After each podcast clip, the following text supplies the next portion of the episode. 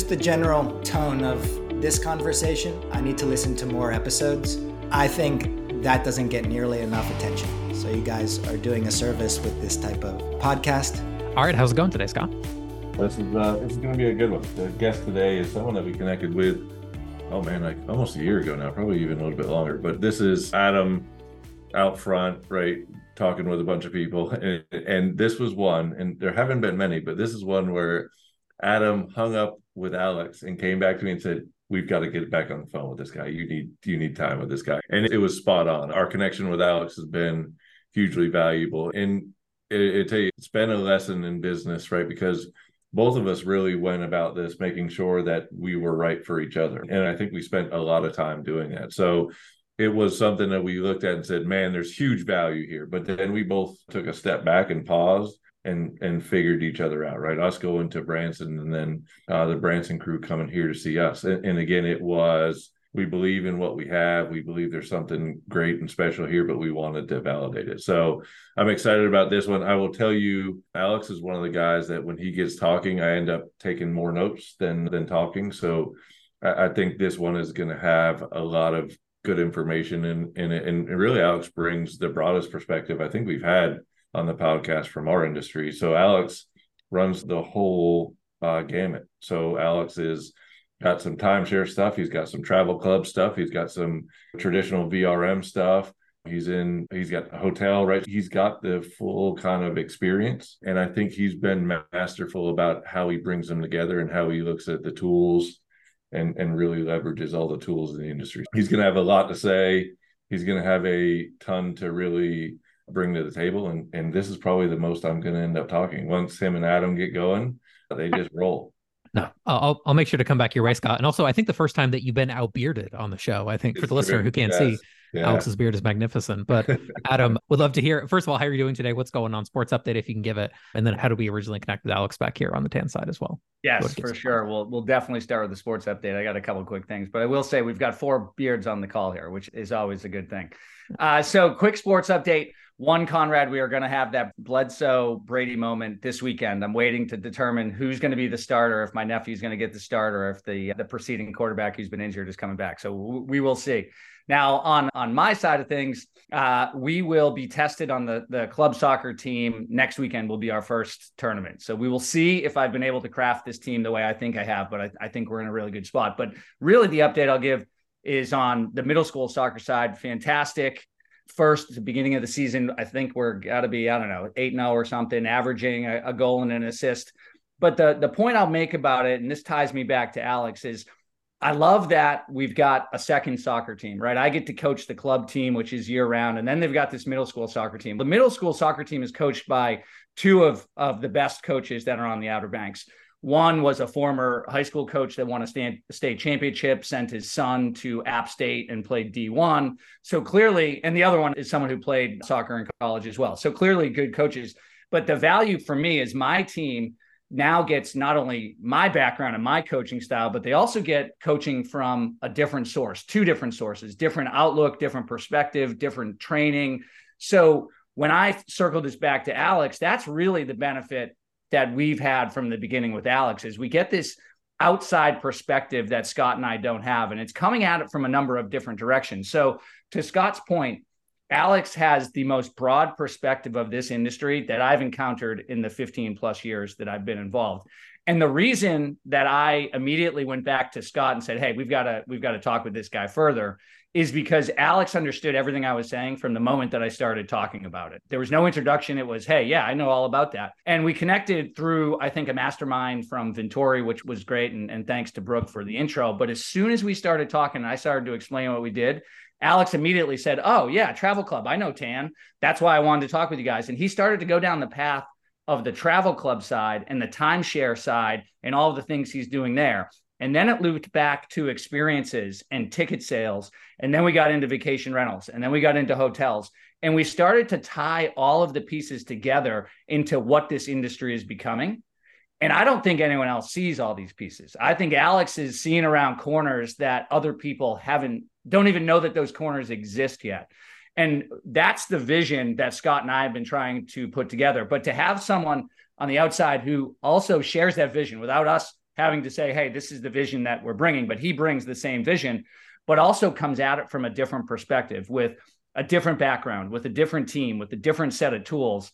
And then we can tie this together with Tan because Alex is becoming a, a close partner with us on the sales side there's just so many details that we start to uncover of the value of this relationship. So super excited to have Alex here and to start to explain what his vision of the vacation rental industry is. And when I say that, it's almost needs air quotes because his vision of the vacation rental industry is actually much bigger. It's much broader. It's a hospitality vision, which I think is where this overall industry is going. Mm-hmm. Awesome. I think that lays the groundwork really well. So, Alex, welcome to the show. That was a long intro, but I'm glad to I'm glad to go through it because I think it paints a lot of context. Alex, if you don't mind, there's two questions that I have for you. One is to give a little background about yourself, your company, how you ended up at Branson, all the kind of things you're involved with in a summary format, if you could. But before you do that, could you also share a song that best describes you as well, so we can add it to our Spotify playlist?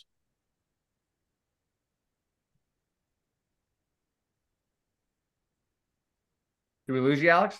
Did we freeze? Oh boy, I was giving it a second. Sure. What's that? Sorry, go ahead. Yeah. I, first, I wanted to say thanks for having me on the the podcast here, guys. It's been wonderful. Ever since we've met, I've felt nothing but a close connection and a kindred spirit from the way we do business, the way we think about business, and the basic philosophical bents, I think, of all of us on this podcast right now of align. So thanks for having me on. So, from a song perspective, because I know this is the thing everybody likes to do here, I actually wanted to pick a band, and there's a very interesting reason behind it. So, it's CR, Creedence Clearwater Revival. Okay. And they had four albums in two years, seven albums in four years, actually, if we're counting. And they had not one number one hit, but nine top tens, all written by one guy who played every instrument who produced the records, who did everything, scheduled, touring, all of it. And so, what I like about it and why it's euphemistic for me is because it says the incredible things that one person or a small group of people can do with massive concentrated effort over a very short period of time. I love yeah. that. And I think that explains so, what I've seen from Alex and his team very well. And I appreciate it because Adam has been outdone. Adam comes with his two songs, right? And he tried, and then Alex just dunks on him and, and drops the. It's an entire band. Yeah, nice, love it. I like the message that sends. Alex, maybe you could allude to that a little bit further, why that inspires you, because as Adam and kind of Scott have already mentioned so far, you are involved in many things. You're not you're not putting out one single in your business, so to speak. You're putting out multiple albums. So what are those things that you're involved with at Branson? Where did it start? Maybe if you just give like a little bit of a timeline, a little context into the different things you're involved with. Sure. So from Branson, grew up in Branson, and I went to University of Missouri, so Mizzou in Columbia, about three and a half hours away. That was in 04 to 08. I graduated right as the Great Recession was happening. The Lehman Brothers was going down.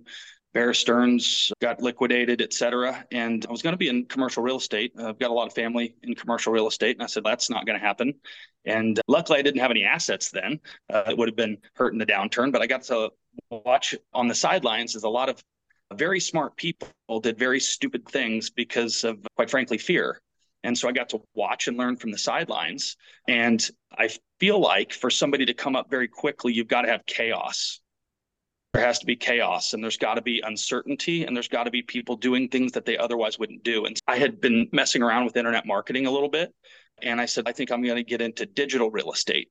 So I actually bought a website for 3,250 bucks that was making 400 bucks a month. And I said, I'll goof around with this and see what happens. And so I put some AdSense on the site and that worked. And from there, I started calling the people who were serving on AdSense. And I said, just if I'm getting a dollar or 32 cents on the dollar from Google, why don't I charge you half price and I'll make 50% more at 50 cents a click? And so uh, it was a little regional site, actually a dining reviews website of all things.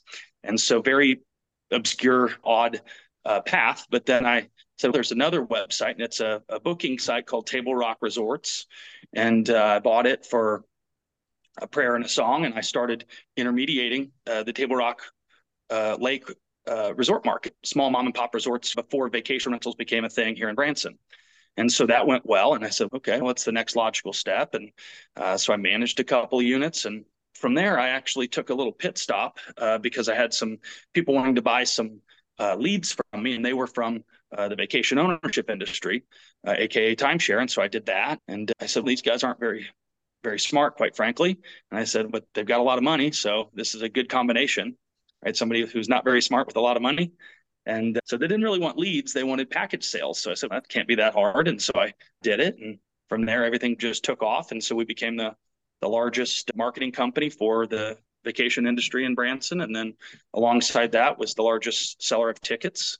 And from there, I said, what's adjacent to us? And I thought I should buy a hotel because we were selling tens of thousands of hotel rooms a year. And I didn't really like the economics of the hotel business at the point in Branson because ADRs were too low. I also, quite frankly, uh, not to be loquacious about it, but I, in a dumb luck sort of way, started reverse engineering my business, uh, which is called Save on Branson, my marketing business. And it turns out the economics, the way it's set up, is pretty smart. So it doesn't need cash flow to grow and it has no debt. And which is one of the the main thesis of, or theories about how I set up businesses now is I like cash flow generative businesses that are highly defensible with sticky customer bases that have no debt, no need for more capital as you grow.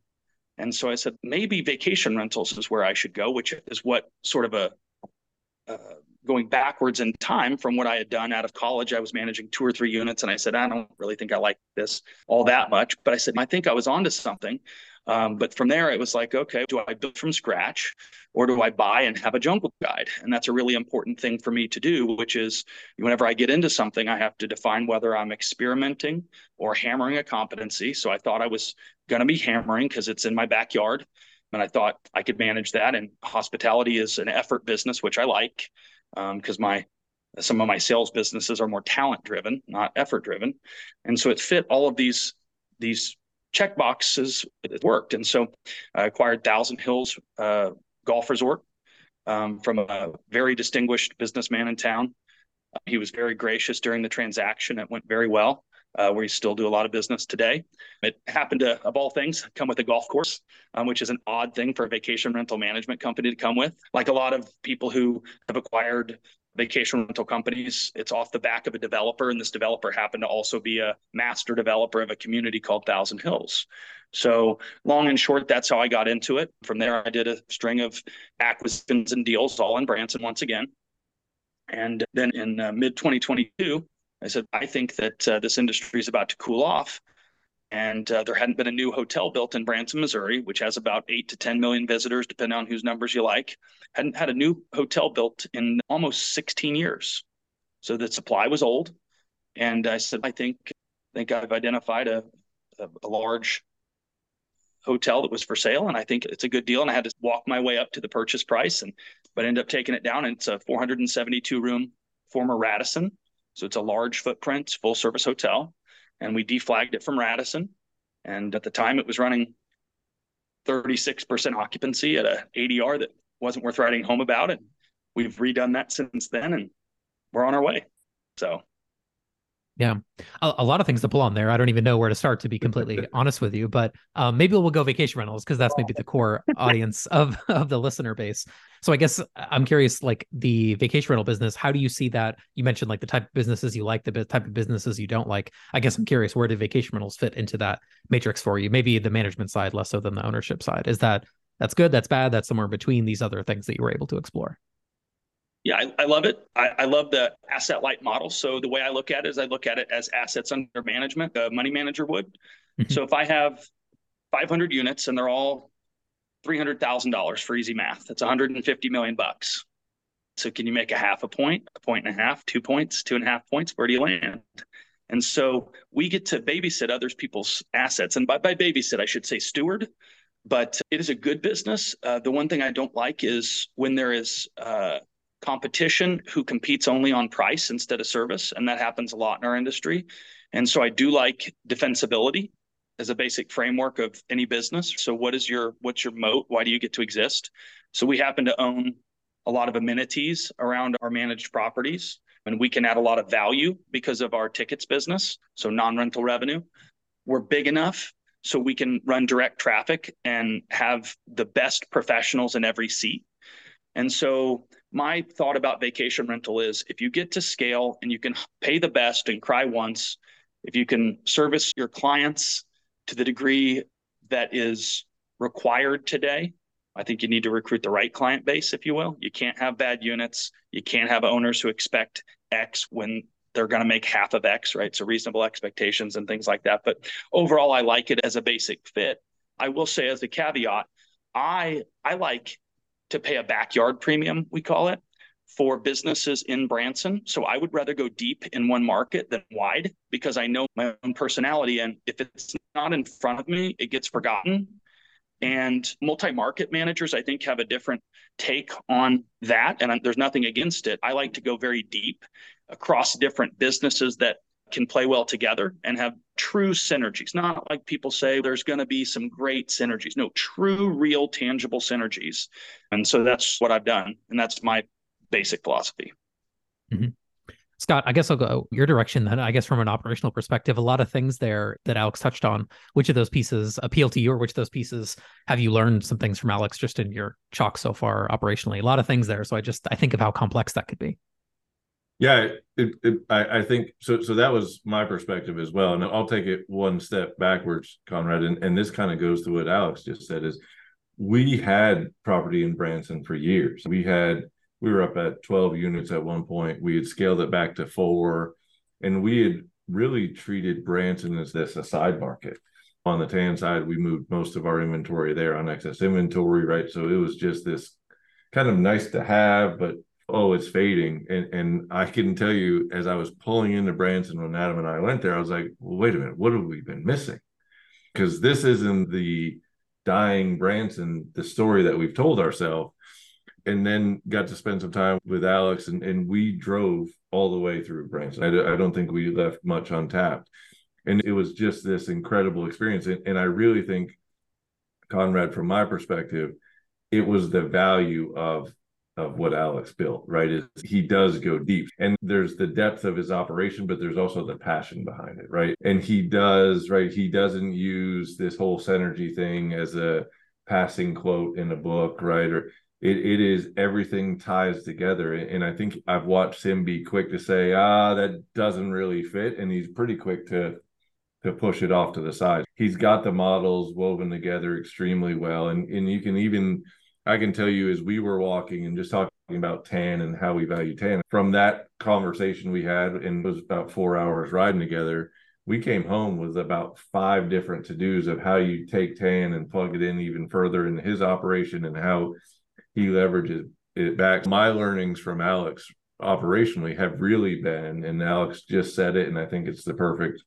thing is are there really true synergies, right? We all talk about synergies, but he has found true synergies and he's also quick to to push them off to the side when it's a fake synergy. And and I think his operation shows that even from our folks and Conrad, you talked to, to Lakendra, and she now she knows when this person calls they're calling about this when this person calls they're calling about this and even moving through the organization and again we're doing a lot of business together it's very methodical. When this person calls that this is a topic and this is what you're working on. And and is able to move through and, and really manage our side of the relationship very well. So synergies and really having real synergies i think is is the biggest component Adam, I'm curious your perspective then, I guess, too, a little bit. Again, what Alex said, a lot of different paths to go down there. But it seems like most vacation rental managers that I talk to, I don't want to say they struggle, but it takes all of their attention and focus maybe to do vacation rental management. What's your perspective on kind of Alex's approach, which is, as he said, going a mile deep, not a mile wide, and trying to do all these different markets, but rather one market and go very deep into it? What's your point of view on that? So I, would clarify him going deep is just in the sense of one market. What he just described is way wider than any vacation rental manager that any of us know on this call. What he just described and how he's interwoven these models is different than anyone is doing today. But I think that it's the way of the future. So uh, this is something we talk about all the time. It's something that I'm going to keep talking about over the next few months. I'm writing a couple articles about it. I think that things are changing I think they're changing significantly.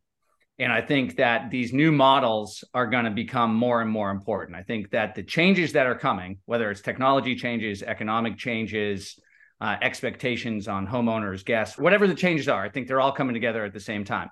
And I think that there are going to be pressures on a lot of different industries. All of the different models that Alex just mentioned, they come together synergistically for a reason because they all build off each other and the effort that Alex puts into the various uh, different models come together for one larger model. I think that now is the time to do that because there is economic pressure on all of the various models.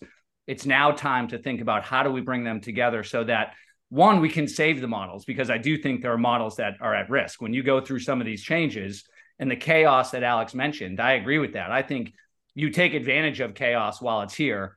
People make money when there's chaos because you find a way to bring these pieces together. And what Alex is doing is bringing a lot of various pieces that I think have challenges in front of them technology challenges, economic challenges, process challenges, systems challenges, underlying foundational challenges. I think all of that is coming to a head at one time. So I think what Alex is talking about going deep in one market is fantastic, but I think the breadth that he goes across all of the different models is something that this industry hasn't seen. And I think that now is the time for us to do that. And to see the way that Alex pulls this together is really impressive. And that's why we wanted to go deep with Alex. And we haven't even talked about that other side of what he's talking about, which is ancillary services, ancillary revenue streams, experiences. So Alex is also part of the Tripster team, which is an experience uh, company that we've just partnered with on the tan side that we'll actually have a discussion with their founder next week where you start to think about how do we bring experiences into the fold because that is how you the next level in hospitality is to start to have packages and experiences.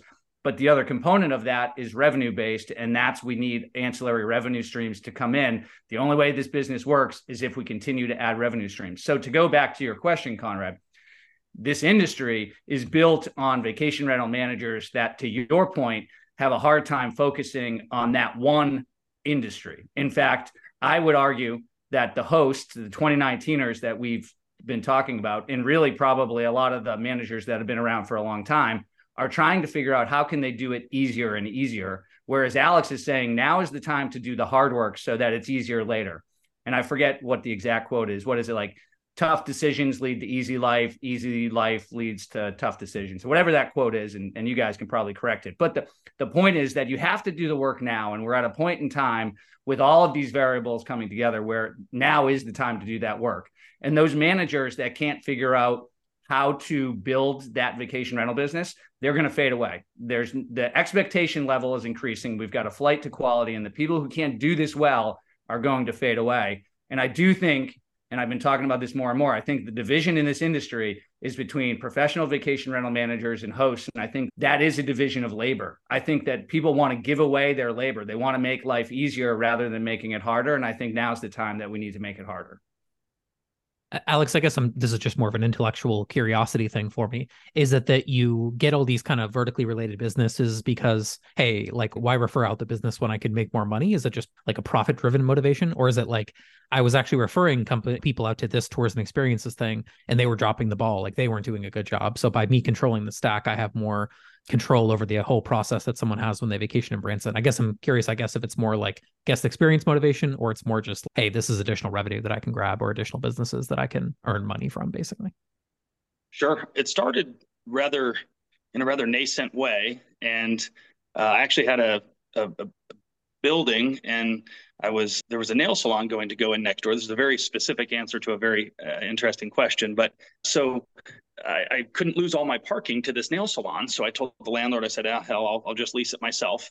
And uh, then I said, what am I going to do with this place? And I decided that uh, an old time photos would do well, like the saloon photos where you dress up. Yeah. yeah. So I just found a guy who he actually had just shut down a shop and I built it out. And now I've got two, I, one of which I believe may be the world's largest old time photos. And that's an awesome experience that I can gift for free to all of our guests to differentiate. And then we make money on upselling and cross selling when they buy multiple pictures or mats or glass or frames. So that's my old time photos. One was I've got a winery. I bought a building and I thought it would be perfect for a winery. And I was at a, a, a a function, a, an awards banquet, and I sat next to the founder of uh, one of the largest wineries east of the Rockies, which is called St. James Winery. And uh, we got to talking, and, and it was again just serendipity. I said, I've always wanted to do that. I thought, thought it'd be really cool. And uh, we put together a deal in two weeks. As far as on the attraction and show tickets front, uh, that was uh, reverse engineered because I started that first. So we actually run a we call it NRR non-rental revenue. So it is a clear it is not the primary goal of what our vacation rental business is, but is a it is a clear secondary measure and a clear driver of profits. Okay, so we know on every arrival, right? So we know at booking, we know pre-arrival, at check-in, post check-in, and post departure, four or five touch points, exactly how much money on average we're going to have, or you know how much revenue uh, per touch point we're going to have. And I don't believe if I'm not sure. So the person who can spend the most money on marketing almost always wins.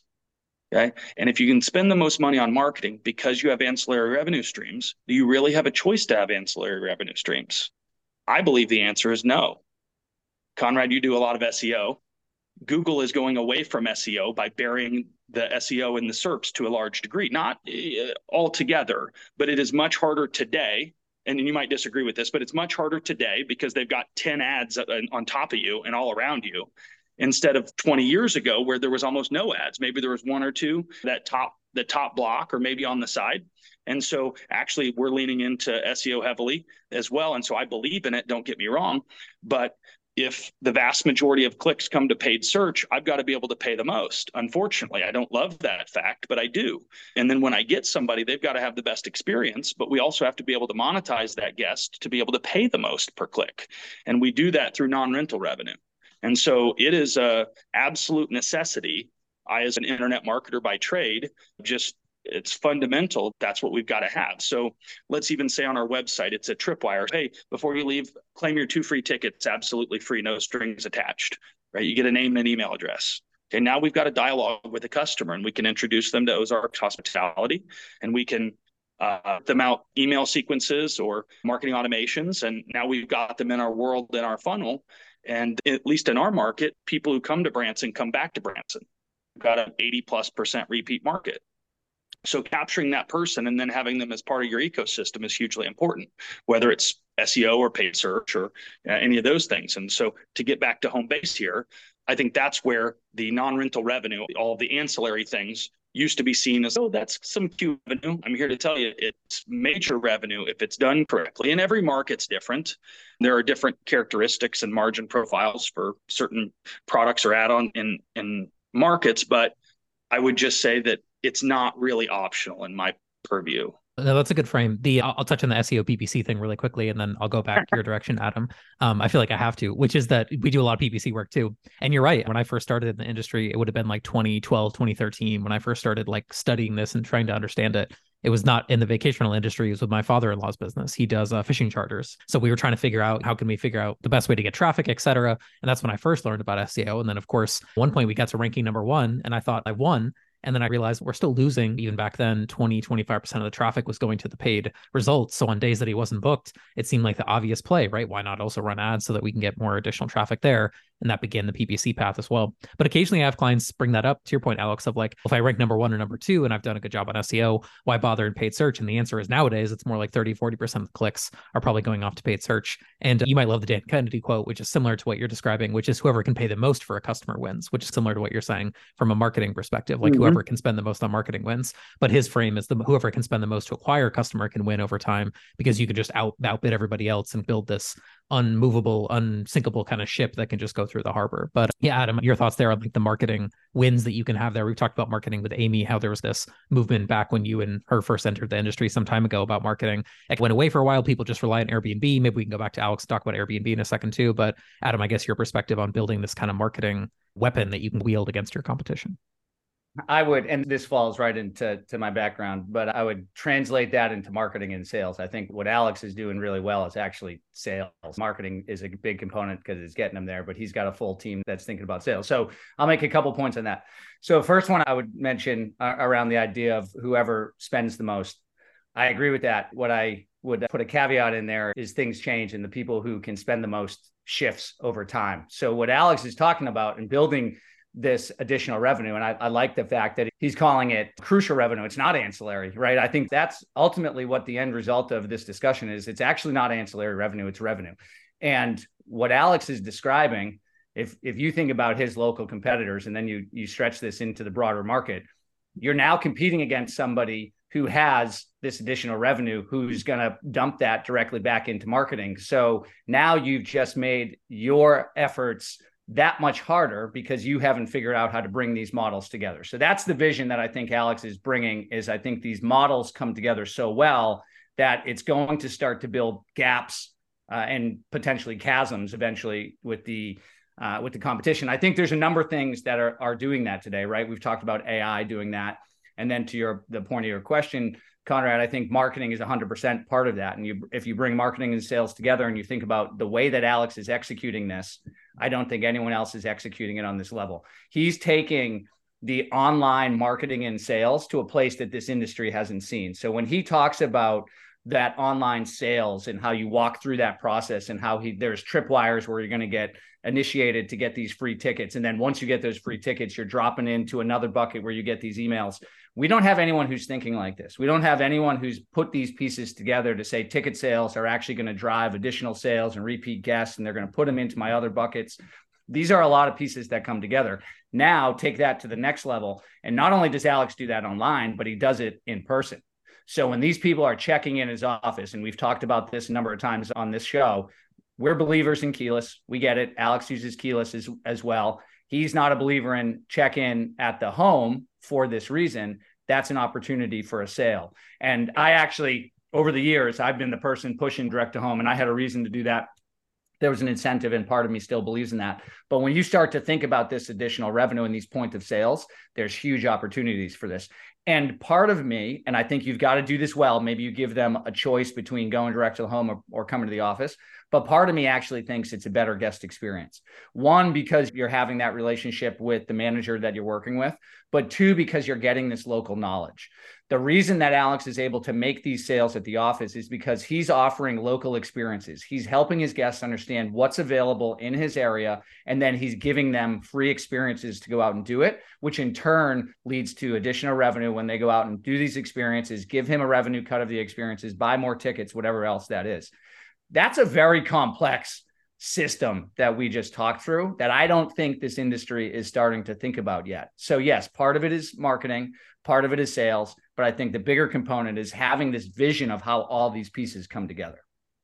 Maybe, Alex, you can speak on that then. So, like, how have you design that process. What does that check-in process look like? I go, I want to go do a golf trip with my dad in Branson. I book one of your properties. Walk me through it. Once I make that reservation, what happens between now and two months from now when I go to do it? Yeah, so you would have gone through one of the vacation rental platforms, right? Either Airbnb or, or VRBO, or the vast majority of our bookings are direct. So you would have either gone on our one of our websites or you would have called us. We actually love calls because we can walk you through what are what your choices are, what the universe of Branson looks like, and we like to think of our salespeople as discovery engines because, in a narrative fashion, just as if you're a family member of ours coming to stay, we can say, What's your budget? What's it look like? And even on the golf stuff, we have golf experts on staff right? So do you want to go play Johnny Morris's Big Cedar Lodge courses, 350, 400 bucks a pop? There's a Tiger Woods course out there. I personally don't love the layout, but there's a Coore and Crenshaw course out there that's awesome. And so that's just as important, right? Because price is what you pay, but value is what you get. And so maybe you want a two bedroom on our golf course. Maybe you didn't care about staying on the golf course, but you're on a golf trip. Maybe you didn't um, realize that we had the breadth or depth of inventory that we have. Maybe you didn't realize that Table Rock Lake is incredibly beautiful in the fall and that you could get a lakefront cabin at one of our resorts. And we like to to whenever people hang up, we like to say the perfect experience is if you hung up and you said, My life would be different if I was as good at my job as that person on that phone call was at theirs. And so we say, Conrad, you're coming from thousands of miles away and you're going to stay for three days. Are you kidding me? We actually have this particular special in this type of a unit. Right. And also for just a, a couple of additional dollars, we can get you A, B, or C type of amenity when you're here. You can also get free golf at all at our at our golf course for your second or third day, or maybe you want a, a uh, second 18 holes. And so, not to hear or be a nonlinear communicator, but bottom line is there's many different ways you could find us. We prefer over the phone because we feel like that's the best experience. From there, you're going to get a, let's say you bought some tickets, great. You're going to get a confirmation and you're going to get your digital tickets. From there, we'll probably do a pre arrival call to make sure, let's say that you and your dad are coming and you book it three months out, a couple weeks out, we're going to call you and say, hey, we're glad you're here. We want to make sure that you understand um, not only we're going to reconfirm your arrival, make sure nothing's changed, right? Sometimes party sizes change and maybe a different unit might fit you better, or maybe you want to have a longer stay or some other detail. Um, from there, we're going to verify all of the booking details, uh, including cancellation windows, et cetera, because we talked about that on the phone at first, right? Because one of the things we can't have is we can't have our assets tied up for people who aren't serious about coming on vacation. We'd hate to keep anybody's money when they cancel. The problem is that our job is resource stewardship on behalf of our owners, and we can't allow cancellations out that and I, I, think every vrm deals with this. You hate to have people not happy about that but you have to be just as clear as you can be because you represent the owner as much as you represent the guest. So from there you're going to get a series of, of drip emails and then we'll probably call you do the confirmation and let's say that you're going to watch a live show. We say, Conrad, look, we know that you don't quite know uh, what you want to do yet, but on the stuff you do know, can we go ahead and get those booked? Because about 80% of the tickets um, that are sold to Branson are sold within three days of arrival. So if you wait to get here, you're going to be in the nosebleeds. You're not going to get a good seat, and it might even be sold out.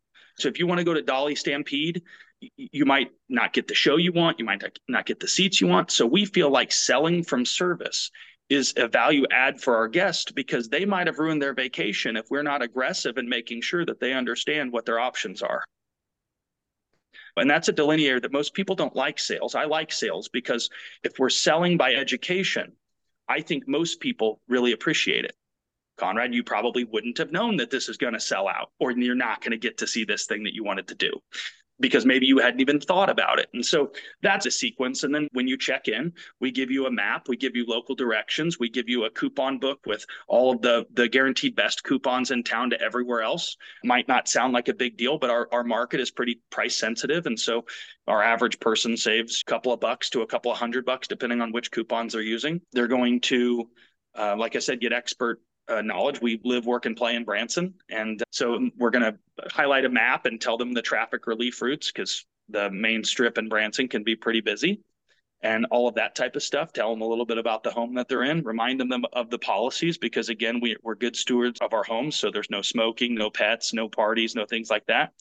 Um, and then uh, uh, we use uh, Breezeway as our property communication tool uh, uh, as well as our back of house tool uh, for comms. So we have uh, automated uh, messages that come through Breezeway, and those are time sensitive offers. So call us before noon on the the next morning after your stay and get X. So again, we're promotional. Maybe it's a pizza at one of our restaurants. Maybe it's a old time photo or some other attraction that we have.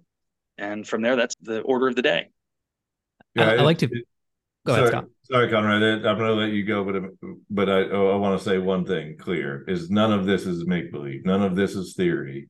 This is legitimately what this operation looks like, right? You, we would sit back and go, "Oh, this is someday over the rainbow." This, this is what it's like. I mean, he didn't leave out a single piece. This is the actual experience. And but I want to jump on that, Scott, because the reason that Alex did this is because it's what he knew when he grew up. He knew it by coming up into the business through ticket sales and seeing how sales is done and then seeing how timeshare is done. And this is where all of this comes together.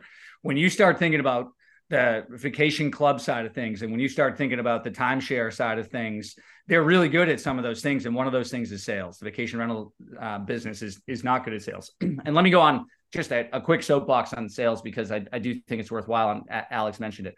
I think people have, for whatever reason, a, a bad taste in their mouth about sales sometimes. And and I want to say that from my perspective, and this is someone who's been in sales for 20 plus years, I think sales is the most important part of any industry because they are the glue that holds everything together. Now, the there is bad sales and i think that's why everyone has that bad taste in their mouth. Of someone who's trying to take advantage of a situation they're trying to sell you something that you don't need or that that you don't necessarily want and that is the bad side of sales. That can happen. There are people who can figure out how to sell you something.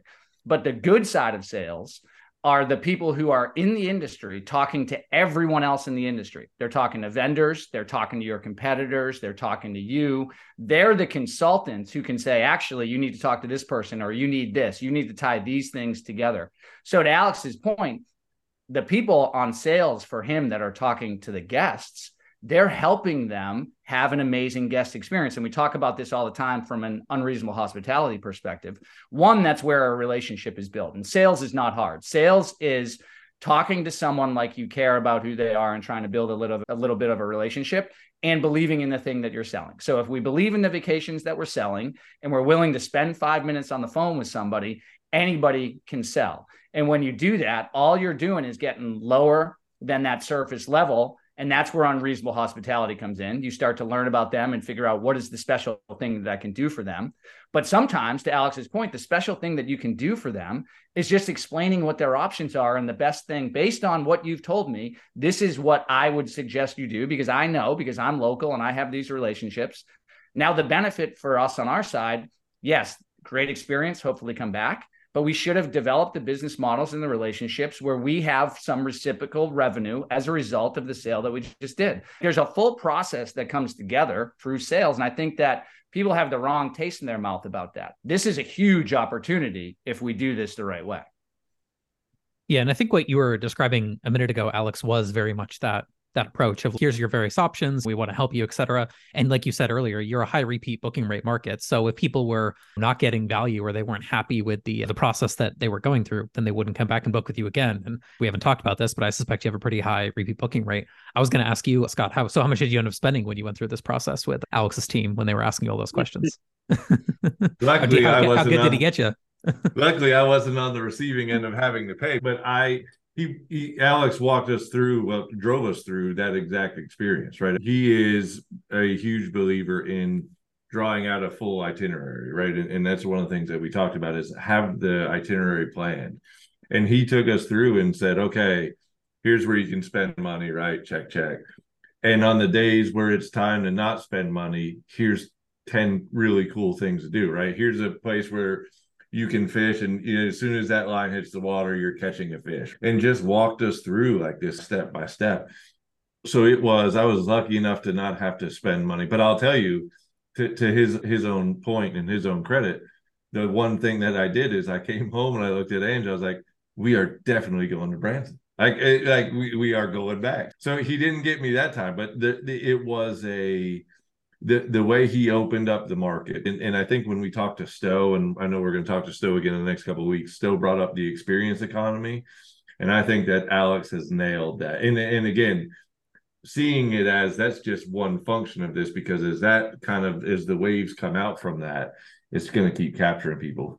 Whether it costs whether it's free there is value in every step of it and, and one thing that I was thinking, Alex, as you were going through that process with me with my fictional golf trip, was it seems like you are embracing automation. You're using some of these marketing tools. The tool stack doesn't matter a ton to me, but whether it's Breezeway for messaging or email marketing, maybe it's HubSpot, maybe it's MailChimp, whatever. But it sounds like you have a lot of people too. And it doesn't seem like you're trying to get rid of the people in that process. In fact, it seems like you're embracing the people in the process who are doing the actual calling or who actually are chatting with people. Why do you think a lot of people are going away from that? Why are they not going towards your model and they're trying to get rid of as many people and use AI bots and things like that? and not embracing the idea of a live human voice on the other end of a phone? It's probably because they don't really like people in the first place, or the people that they've attracted are probably not the caliber that can do the work that's needed. But a lot of leaders aren't really all that worth following. If you want a top flight marketing organization, you better know what you're talking about because A players don't follow B leaders. It's just not how the world works. For me, it's also a, a shared vision they have to know why you're doing what you're doing. They have to know a goal. They have to know what their role in it in your organization is. And I want to be clear for me, it's always an all of the above approach. And we're still aspirational. What I everything I outlined, I could be as critical as I could possibly be. And you would think that I thought we were doing awful based on the scathing feedback of our own processes. But then I look at our a lot of the com- competition and I go, they're not even trying on this stuff. And so I really think to pivot back just a second, vacation rental management, there's not all that much vacation going on. You're just renting a house. It's called property management. So I feel like we do vacation rental management. We actually sell vacations. And I'd like to point something out that I, I don't know if it's contentious or not, but I think it's almost self evident is that if you are an Airbnb host that does one night one night stays in a particular locale, you're not a vacation rental manager, you're a short term rental manager. So I think that there's a bifurcation there, number one. Then number two, to the extent that you are in a traditional or maybe even a burgeoning tourism market where people are really vacationing, right? So you've got a one night escape, you have a two night getaway, right? That's or a weekend, you have a three night getaway, right? You have a four night, you're going for four nights, like, right? So if you don't set a message um, at your work, or for most people who probably are more balanced, if you don't do that, you're not on vacation meaning that as a lead measure of saying, is this a vacation or is this just a short term rental? And there's no value judgment on it. I just think those two things get conflated a lot. And uh, I think that some some clarity around that because all of our steps don't work and shouldn't be done if you're just a short-term rental manager. You can't afford paid search if you have one-night stays. You need to just be on the platforms. You need to say, "Yep, Airbnb, it is what it is. Go on with life. We don't need a channel manager. We don't need a marketing team. We don't need all these things." Our sales needs to be completely automated, which means maybe a, a video on a listing or just really good high quality photographs. And not to just hammer the point too much, but I think that there's a completely different approach when you're selling true multi night. Somebody drove five hours from their house and or got on a plane or whatever and went on a vacation versus just a short term rental. Mm. And and sometimes we I don't want to say conflate, but we just use the terms interchangeably at times. But I think what you're describing is actually like a, a way to draw a line in the sand that's a little bit more clear about the different types of markets and what they offer and stuff like that. And I'll, I'll, be honest, there's times where we struggle with some of these urban markets because it's you can't really make information about like an urban market. You can't make information better than TripAdvisor about like Miami or about New York City or something like that. It's pretty challenging. But in Branson, like your competition level, like you, there's actual rewards for you doing that work of driving more visibility, driving more traffic. And you said it a second ago too, like knowing the average length of stay, knowing the um, average revenue that you drive per stay, et cetera, make a huge difference. And then uh, just to touch on that point one more time too, you you mentioned the fact that you have a lot of repeat business. So I'm assuming over the years, like I could be wrong, but I bet if you turned off all your paid search, you couldn't run any more Google ads tomorrow, you couldn't run any Facebook, Instagram ads tomorrow. You were just relying on people finding you organically. I bet your machine would keep running pretty well because you've got people who come back and just come to you directly now because they've stayed with you before or they've been involved in one of your businesses before. And you don't need that like injection of new people all the time, which is what a lot of the short term, traditional short term rental people need. It's not that people have a bad experience with them. It's just that they go one time. They don't really need to have that repeat visit business. So I think that's also like key to what you're doing and may not be feasible in other markets from what I'm hearing as well. Sure. Yeah. We have a, a ton of repeat guests and we've got repeat groups, right? So we've got group, mm-hmm. we got a groups department that we rent 300 condos for 10 days in the first part of October or the late part of September, right? Those people who come on those groups are now our new clients. They come back because they like their stay. And, and also, I, I want to say also from, from a uh, portfolio perspective, we've got, uh, or we've got I believe it's 20 units that have been on our program longer than 20 years. Hmm. So our, our units are our, our, our average owner is on the program for a long time. And then we've got, I was looking through the data the other day, we've got a couple of people who've stayed in the hundreds of times, north of a hundred stays with us. That's a lot of vacations. And so that's a, a thing that's probably unique to our market. If you're in Bali, I don't think somebody from Nevada flies to Bali a hundred times. It's just not what it is.